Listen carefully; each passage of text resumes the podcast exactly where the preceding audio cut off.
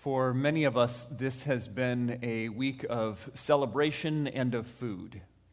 Thanksgiving is a, a great time uh, for that. I, I, love the celebration of Thanksgiving because it is a, week, a, a, season to remember uh, the great things that we have in our lives, to, to be thankful and to uh, remember the good things that God has done for us and pr- to praise Him for those things. And it is the time when uh, we can uh, get together with family and when we can eat a lot of food. Really good food. And it's, it's intriguing to me that um, food is so closely tied with celebration that when, when you are celebrating, it is appropriate to indulge in vast quantities of really rich food. That, that this is a, a, way of celebrating, that we, we have this, this food and we say, okay, I, I need food just on a, in a general way, right? I have to eat. Every day I have to eat. That nourishes my body. It fuels me for the activities of the day, just eating. We do that every day. But when we are celebrating, it goes beyond that. Now, it's not merely that I am eating to fuel my body so that I may do something, but rather I am indulging and, and delighting in the food, right? I could eat broccoli and uh, bread, and that would get me through for the day, and I could sustain myself on that. But, but when we say it's celebration, now we're going to uh, make more food. We're going to spend more time. We're going to uh, put more energy into it so that there is a huge quantity of it and we can have pies and we can have turkey and we can have mashed potatoes and we can have gravy and we can eat all of these things and delight and say this is part of our celebration that eating is part of the celebration. It's, it's so tied to those things. I, I, I, think of, of eating as being a physical thing, and I think of physical things being separate from emotional or spiritual things. But, but when I think about it, I recognize that they're actually quite tied together, right? That they are tied together the, the food and the spirit and the, my emotional, mental uh, well being is it's all tied together. God could have made us any number of ways. He could have made us to be solar powered like the plants, right? So that we wouldn't have a need to eat, but He didn't. He made us to have this need, and He, he made us to be uh, filled by that need and then nourished by that, that food. And then when we are full, there is a contentedness right? Some of you went past contentedness this week, I think. But when we are full, there's a contentedness, and I feel life is good. I feel full. My, my senses were delighted in this food, in the smells and in the tastes and the whole experience, the, the fellowship with other people over the food. All of those things together are part of the celebration, and it's a, a spiritual act to feast in, in celebration of the good things that God has provided for us and to be thankful for those things. In the same way, though, there is the other side, which is fasting, right? That, that the emptiness of our stomachs reminds us of our need or our lack of ability or our lack of energy. It's, it's the, the opposite end of the spectrum that I find myself, you, you may find yourself when you're really happy and you're like, oh, I just want to eat something really good and I, I'm going to delight in that. And then there are other times when you feel like, I just can't even eat right now. I'm just so struggling. I, I, I, am so mourning the loss of someone or something. I'm having such a hard time that I just don't even feel like I can eat. And the emptiness of our stomachs mirrors and matches the empty feeling that we have emotionally and, and uh, spiritually. And the, the reason that I highlight that and say that is because that's the thing that Jesus is teaching about this week. He's teaching his disciples about fasting. In Matthew chapter 6, in verse 16, it says this And when you fast, do not look gloomy like the hypocrites for they disfigure their faces that their fasting might be seen by others. Truly, I say to you, they have received their reward. But when you fast, anoint your head and wash your face, that your fasting may not be seen by others, but by your Father who is in secret. And your Father who sees in secret will reward you. Now, if you've been with us for the last several weeks, you know that we are uh, going through the Sermon on the Mount right now, which is Jesus sitting down on this mountain and talking with his disciples, teaching his disciples and explaining to them what the kingdom of heaven is like in preparation for its coming. And he's explaining this is what it's like to be in the kingdom of heaven. And you may recall just a couple of weeks ago that he was teaching his disciples about giving and about praying. And he was saying, don't do that in a really public way. Don't do that so that you can be seen by others. When you give, when you give, don't, do, don't go handing stuff out to the poor and trumpeting it, right? Hey, everyone, look at the great gifts I am giving because I am such a great, generous person right? It, when you do that, you're doing that for people and not for God. You're doing it for the benefit of the praises of people that you will receive. Wow, he really is a great and generous person. He said, don't, don't do that. In the same way, when you're praying, don't stand on the street corners and pray out loud so that everyone might hear what a great or- orator you are in your prayers. Oh, wow, he is really spiritual. Wow, he must be so holy. Listen to the way that he prays. Look at the way that he prays. He must be a very spiritual person. Don't, don't do it for the, the applause of people, but do it for your Father who sees in heaven. Do it privately, do it for, for him. And then, because he had been talking about prayer, then he, he did a little aside and, and gave us the Lord's Prayer and said, This then is how you should pray. You, not like those other ways. This is how you should pray. You should pray to your Father who is in heaven. And then, hallowed be your name, your kingdom come, your will be done on earth as it is in heaven. Give us this day our daily bread and forgive us our debts as we forgive our debtors, right? He, he teaches us this is how we are to pray. And then he comes back around now to another, um, not displaying your spirituality for men, but rather in private, right? So he, this, is, this is now um, uh, the third point that he made. He'd made an aside about prayer, but he's now making his third point about uh, doing things in private and, and having your focus be on the spiritual aspect of what you're doing rather than looking at it for the praises of men. And this time, what he's looking at is, uh, in addition to giving and praying, is now fasting.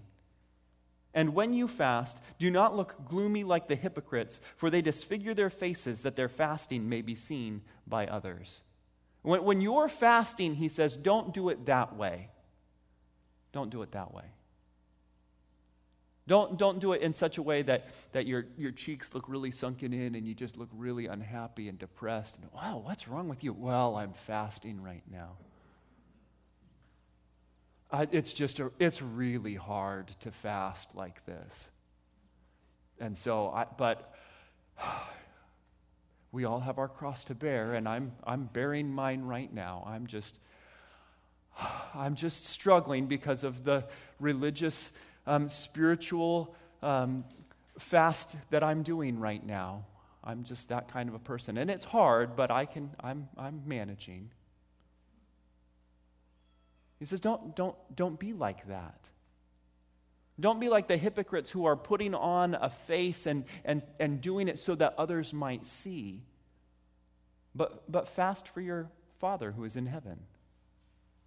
Now, I think we need to take a step back and talk a little bit just about fasting in general, right? Because when he says, and when you fast, the assumption is you're probably fasting. You're doing this on a, on a regular basis, probably. And I, I think that this was an assumption Jesus made for the people that he was talking to at that time, but I don't make that same assumption thinking that necessarily everybody is fasting on a regular basis. And so I wanted to um, do a little bit more of a deep dive and say, what, what is this fasting thing? Why do we do it? And partly I wanted to do that because I wanted to do it for me. I, I didn't really hadn't really thought a lot about fasting before. And so I started digging through the scriptures and going, what, what is this fasting all about? Why do we do it? Where does it come from? And the first place that you'll see fasting in the scriptures is in Leviticus, as, as Jesus is talking, uh, not Jesus, as God through Moses is talking about the Day of Atonement. As you're celebrating the Day of Atonement, there was a fast that was associated with that. And the Day of Atonement was a, a, recognizing that we have sin and that sin needs to be dealt with. And so there was going to be a sacrifice to pay for the debt of the sin and that we would be cleansed from that. And, and in association with the recognition that we have this spiritual need of being forgiven because we are sinful people, then there would be this fast associated with this. It's, it's a, a mourning the sin that we are doing or have been doing. And he says, okay, you're going to fast along with the Day of Atonement. You're going to, to fast for that. Then there were other fasts that were more sort of uh, spontaneous fasts. Right? Somebody that was having a really hard time struggling with something, maybe they were mourning something, or a really difficult um, event was happening or occurrence was, was happening in their lives. And so they would fast and, uh, along with that. And here, here's an example Psalm 69. In Psalm 69, verse 10, it says, When I wept and humbled my soul with fasting, it became my reproach. When I made my sackcloth for clothing, I became a byword to them. I am the talk of those who sit in the gate, and the drunkards made songs about me. But as for me, my prayer is to you, O Lord. At an acceptable time, O God, in the abundance of your steadfast love, answer me in your saving faithfulness.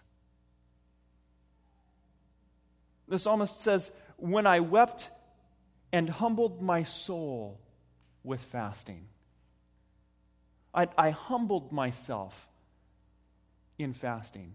He, he talks about it in, in the terms of, of mourning, too, right? He puts on, on the sackcloth he, he puts on sackcloth for, for clothing. And, and when, when somebody was really sad, when somebody was dealing with the death of someone in their lives, they would, they would mourn and they'd say, I have lost something. And they may fast in association with that mourning. And here he's saying, I am mourning because I am humbling myself before you, God. I need you. I need you. And here's what I love about this the way that he talks about this is he says, I humbled my soul with fasting, and it became my reproach.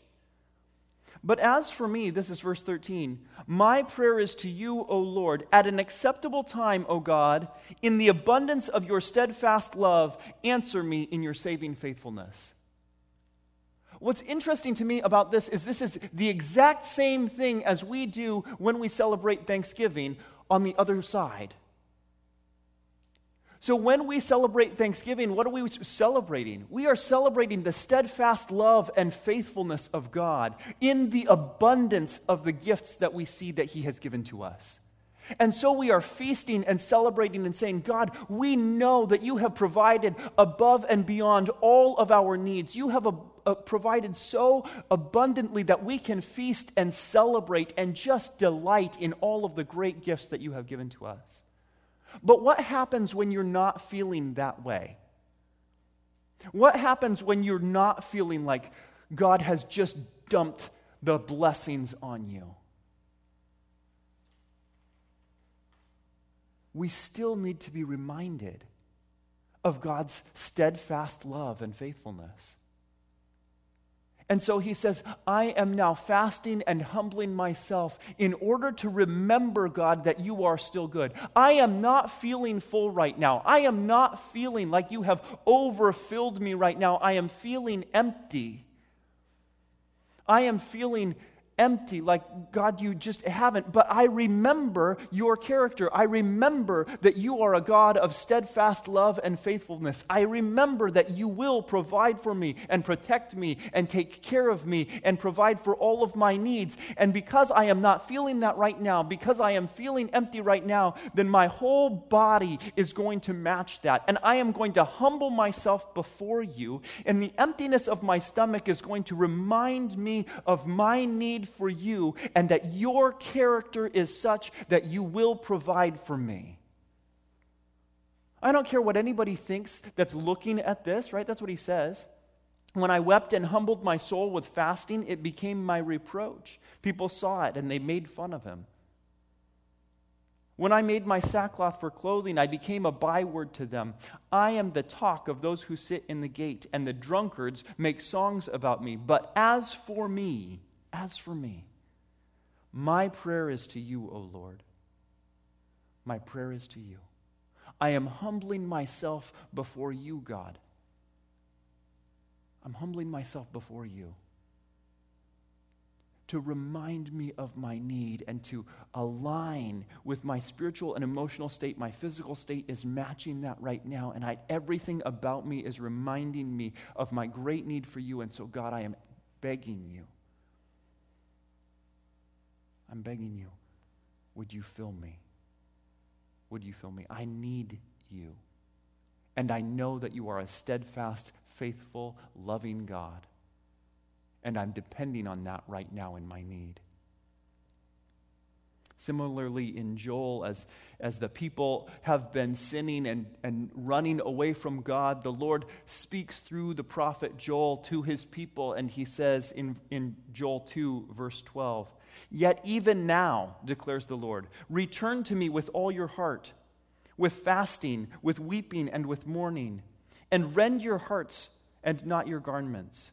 Return to the Lord your God, for he is gracious and merciful, slow to anger, and abounding in steadfast love, and he relents over disaster. Again, this God is telling them, Look, you are in your pride and arrogance running away from me into sin. You are running in your arrogance in sin and going, I don't need the Lord. I've got plenty. I've got all that I need. I can take care of myself. I don't need that. I'm just going to enjoy these things over here that have nothing to do with God. And the Lord says, Look, judgment is coming on your sin, but if you recognize your sin, if you repent of your sin, if even now you would humble yourself and return to me, I will relent on the judgment. I will relent on the judgment. Why? For he is gracious and merciful, slow to anger, and abounding in steadfast love, and he relents over disaster. Again, tied to the very character of God, the nature of God, his steadfast love and faithfulness, the way that he is gracious and merciful. When we fast, it reminds us of that. It takes us out of the feeling like we don't need anything and puts us into a physical state where we recognize and remember, I can't do this on my own. I am dependent on God. I need Him. In particular, when we're talking about sin, right? There are, are times in the scriptures where somebody just recognizes their sin and they go, Oh, I can't believe that I have been doing this, that I have been so foolish as to sin against God and to run away from Him in rebellion. And they, they repent and ask for His forgiveness. And there are other times that the consequences of their sin is made aware to them. That their, their sin comes, we, uh, I'm thinking specifically right now of David, right? David David sins with Bathsheba. Many of you uh, know that story. And uh, Bathsheba gets pregnant, and so David goes, Whoops, uh, you know, we'll just have your husband killed, and then you can become my wife, and then we won't have a problem anymore. Except that the Lord thought there was still a problem with that. He thought that was probably not the best way of handling that, to continue to sin more to try and cover up the sins that you've done before. That's, that's not a great way of dealing with things. And so he says to David, Look, because of this, I'm going to take the life of the child. And David recognizes the consequences of his sins, and he fasts and prays for days while that child is sick. And he goes, I'm so sorry. I'm, he's repenting of his sin, he's humbling himself before the Lord. And he's fasting in association with that repentance. As it happens for, for David, the child dies anyway. And David says, Okay. And got up and ate. And his servants went, What are you doing?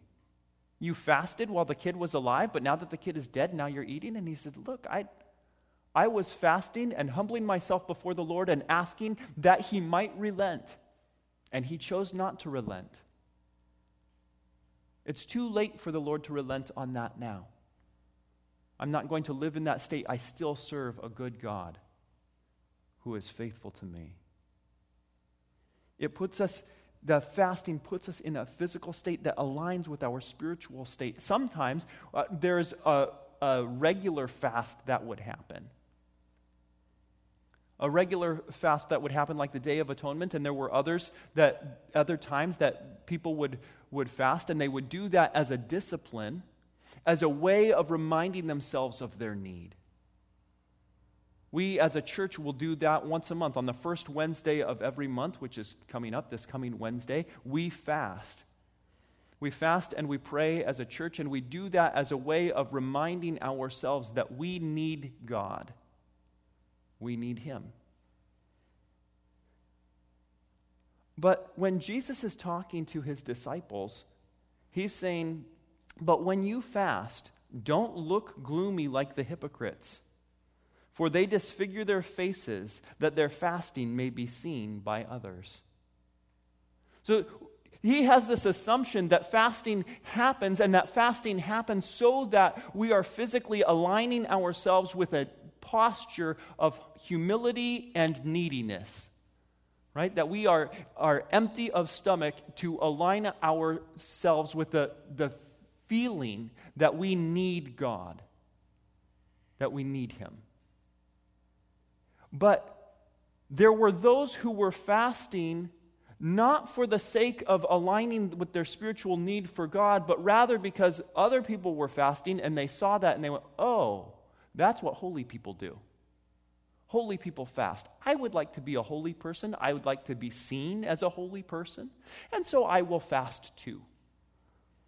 But because it wasn't to align themselves with the need that they have for God and a petition to God for answering their needs, instead they said, Well, I, am just sort of doing this for everyone else. And if my reason for fasting is so that others might know how holy I am, it doesn't make any sense for me to do that in private. Right? I don't want to do that like on a, on a Wednesday or something when I'm not going to be seeing a lot of other people. I want to do that on a day when I'm going to be seeing a lot of people. And they might not know that I'm fasting. I mean, if I got up and I showered and put on my clothes like a normal day and I just didn't eat, um, they might not know that I was fasting and that I was holy. And so th- then what I should probably do is um, not shower today so that I look a little bit more disheveled. And um, then I could, um, well, I could just let people know that I'm really hungry. Oh, I'm really hungry. Oh, you should have something to eat. Yeah, I can't. I'm fasting. In, in fact, when he talks about it here, it says, he, he says, For they disfigure their faces that their fasting may be seen by others. I don't know if they were like putting on makeup to make their cheeks look more sunken in, or if it was just that they were, were um, putting on a really mopey kind of face so that others would see that.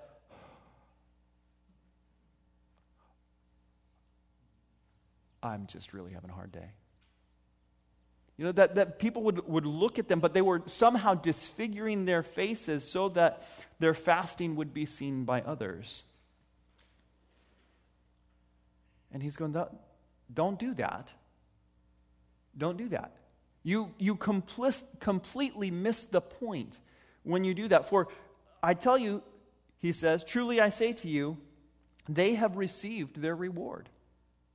They've received their reward.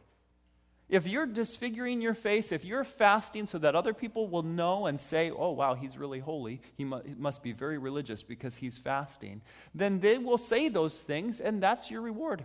Congratulations, you got it. But you can see how that completely misses the point of fasting. If fasting is to align ourselves with an understanding of our need for God, then the praises of people don't factor into that anywhere. And so he's saying you instead need to uh, focus your, your fasting on God. and in fact, this is not the first time that people had fasted in a religious way apart from aligning themselves uh, with focusing on God. In Isaiah chapter 58, this is going to be a little bit long, but I want to read it for you anyway. In Isaiah 58, verse 1, it says, Cry aloud, do not hold back, lift up your voice like a trumpet. Declare to my people their transgression, to the house of Jacob their sins. So let people know. He's, they're, they're supposed to tell God's people that they are sinful, remind them of their sins. Yet, they seek me daily and delight to know my ways, as if they were a nation that did righteousness and did not forsake the judgment of their God. They ask me, they ask of me righteous judgments. They delight to draw near. They say, Why have we fasted and you see it not? Why have we humbled ourselves and you take no knowledge of it? So they're asking God, oh, hey, hey, God, we fasted. Why didn't you pay any attention to that? Hey, God, God, we were fasting. Why didn't you answer our prayers? Don't you know how this is supposed to work, God? We fast, we pray, we ask you for something, and because we fasted, you know we really meant it, and then you give us what we need. That's how this is supposed to work. How come you're not listening to our prayers? How come you're not paying attention to our fastings, God? Come on, man. You know how this works. We fast, you answer. Let's go. Why have we fasted and you see it not? Why have we humbled ourselves and you take no knowledge of it? Behold, in the day of your fast, you seek your own pleasure and oppress all your workers. Behold, you fast only to quarrel and fight and to hit with a wicked fist. Fasting like yours this day will not make your voice to be heard on high. Is such the fast that I choose a day for a person to humble himself? Is it to bow down his head like a reed and to spread sackcloth and ashes under him? Will you call this a fast and a, and a day acceptable to the Lord? Is not this the fast instead that I choose? To loose the bonds of wickedness, to undo the straps of the yoke, to let the oppressed go free, and to break every yoke is it not to share your bread with the hungry and to bring the homeless poor into your house? When you see the naked, to cover him and not to hide yourself from his, not to hide yourself from your own flesh. Then shall your light break forth like the dawn, and your healing shall spring up speedily. Your righteousness shall go before you. The glory of the Lord shall be your rearguard. Then you shall call, and the Lord will answer. You shall cry, and he shall say, Here I am. If you take away the yoke from your midst, the pointing of the finger, the speaking of wickedness, if you pour yourself out for the hungry and satisfy the desire of the afflicted, then shall your light rise in the darkness and your gloom be as the noonday.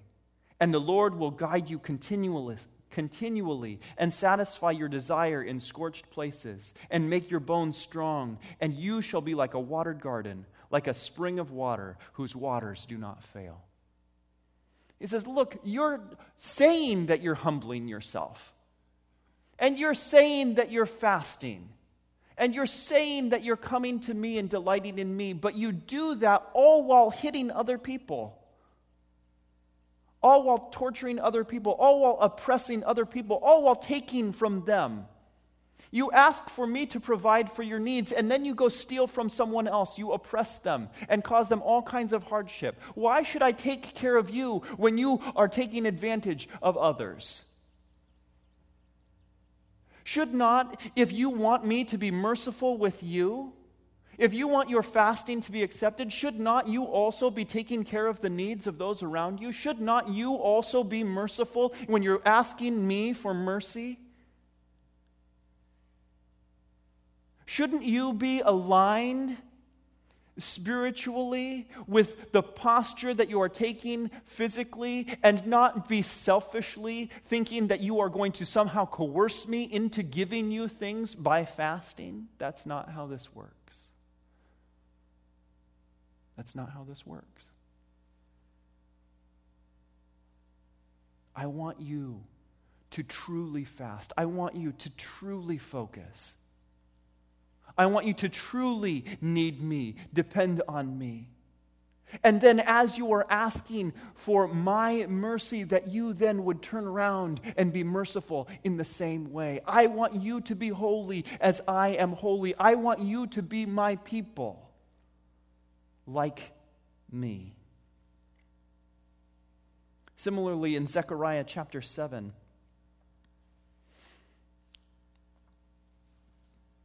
I'm going to start in verse 2, but I, I want you to pay attention starting in verse 4. He says, Now the people of Bethel had sent uh, and Regem-melech and their men to entreat the favor of the Lord.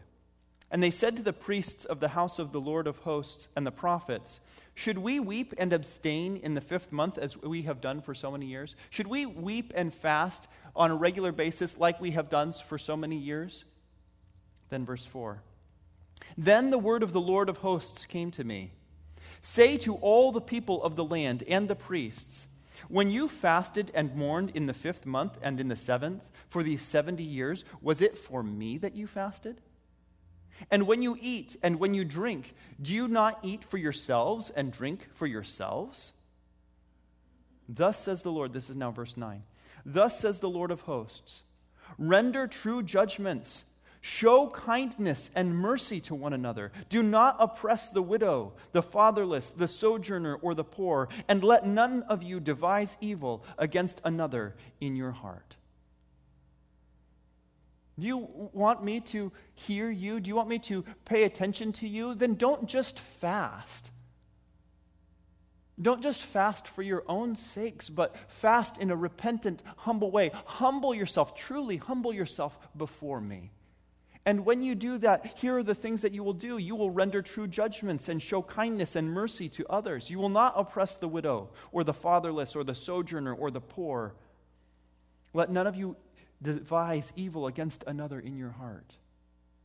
Now, I couldn't figure out for the longest time how come we had this insertion as Jesus is teaching in the Sermon on the Mount, as he's teaching and he says, um, don't give publicly, but give privately so that it's in service to the Lord and not for the praises of men. And pray privately rather than publicly so that it's in service to the Lord and not in praises to men. And then why don't we just then have the third one before he gets into talking about prayer?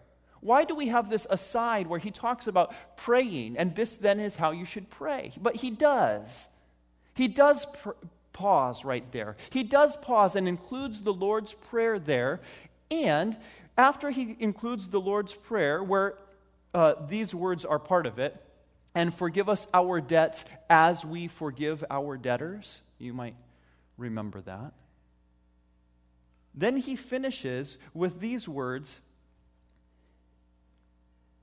Now I have to find them. For if you forgive others their trespasses, your heavenly Father will also forgive you. But if you do not forgive others their trespasses, neither will your Father forgive you your trespasses. And then he gets into fasting. And the similarity between that and what we just heard in Isaiah and Zechariah, where God was saying, Look, don't just humble yourself and then oppress people, asking me and saying, I am in need, would you meet my needs? And then taking from others rather than helping to meet their needs. In the same way, he now is talking in Matthew chapter 6 and saying, For if you forgive others their trespasses, your heavenly Father will also forgive you. But if you do not forgive others their trespasses, neither will your Father forgive you your trespasses. Therefore, if you fast, and suddenly I see the connection between the one and the other, this fasting, this, this posture of humility where I say, God, I am repenting of my sin and I need your mercy and your forgiveness. And he says, then shouldn't you also be merciful and forgiving to those who are indebted to you? To those who have wronged you, shouldn't you also be forgiving and merciful to them? Or are you just trying to fast so that I would do this? Are you just trying to be religiously righteous so that you might coerce me into being merciful to you?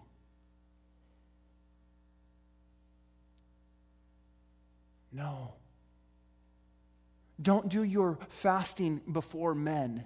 Don't do your fasting to try and coerce me, but rather have your fasting be aligned with the spiritual posture of your humility, where you recognize your need for me and my mercy, and also you are in the same way extending that mercy and forgiveness to others. For if you forgive others their trespasses, your heavenly Father will also forgive you. But if you do not forgive others their trespasses, neither will your Father forgive your trespasses. And when you fast, do not look gloomy like the hypocrites, for they disfigure their faces that their fasting may be seen by others. Truly, I say to you, they have received their reward. But when you fast, anoint your head and wash your face, that your fasting may not be seen by others, but by your Father who is in secret. And then your Father who is in secret will reward you. Do you think that it has to be an outward display in order for God to see? It doesn't. God sees the secret intentions of the heart. God sees that which we do privately. We don't have to do it outwardly for all to see. And so he says, go ahead and fast. Have a, a, a, humble posture and do have the physical match and enable you to be in a position where you say, I am in need of you, God. But you don't need everybody else to know that. Wash your face. Have a normal day, a hungry day, but a normal day. And in private, in your heart, where your Father sees you, that is where you know, right? The hunger, the emptiness of your stomach reminding you, I need God. I need you, Lord. I need your forgiveness. I need your mercy. I need your provision. I need you. And it's a prompt to pray. Those hunger pangs are a prompt to pray and a reminder that all of our provision comes from Him. And it is a reminder to pray and depend on Him. It is a helpful thing, whether we fast spontaneously because of a great need and because we are feeling it, like, ah, I just, I have to fast right now because this is so overwhelming. Or whether as a discipline we are fasting to remind ourselves of our need for Him. We do it so that we can put ourselves in a humble posture and say, Lord, I need you. I need you. And so, this coming week on Wednesday, it is the first Wednesday of the month, and we will, as a church, have a fast. And I would encourage you, whether it's for a meal on Wednesday or for the whole day on Wednesday, that you would take some time to fast. And when you do that, that you would then repent of your sin, putting yourself in a, a humble posture and saying, God, I, I need you. Spiritually, I need you. And so you'd put yourself in that posture of humility and say, God, I, I need your forgiveness. And then, having received the forgiveness of our steadfast, loving, faithful Father in heaven, that you might then request and say, God, these are the things that we are asking you for. And one of the things that we are asking God for is um, for the budget and elections meeting this week.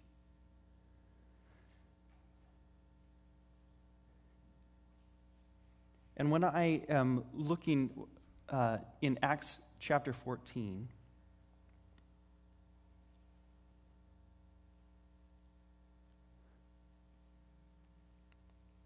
Paul and others are um, planting churches. And here's what it says in, in Acts 14, verse 23.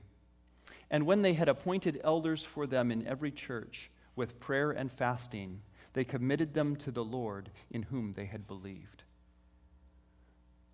One of the few examples that we have of, of a time of petition for God that is associated with fasting is with the um, appointing of church leadership. And so it seems to me to be appropriate that of the things that you may pray about on Wednesday, one of them that I would love for you to pray about is for the appointing of church leadership uh, this coming Sunday. when we will, will have our budget and elections meeting and, and uh, we will approve the budget and the ministry that we expect to do uh, in the year to come, and also will approve the new elders and, and leaders for the church, would you pray for them? Would you pray for them? There are many things that we need. This, this is a season that we have had um, thankfulness. This week has been a, a week of, of uh, celebration and thankfulness. This coming week, then, can be a week of prayer and petition and humility.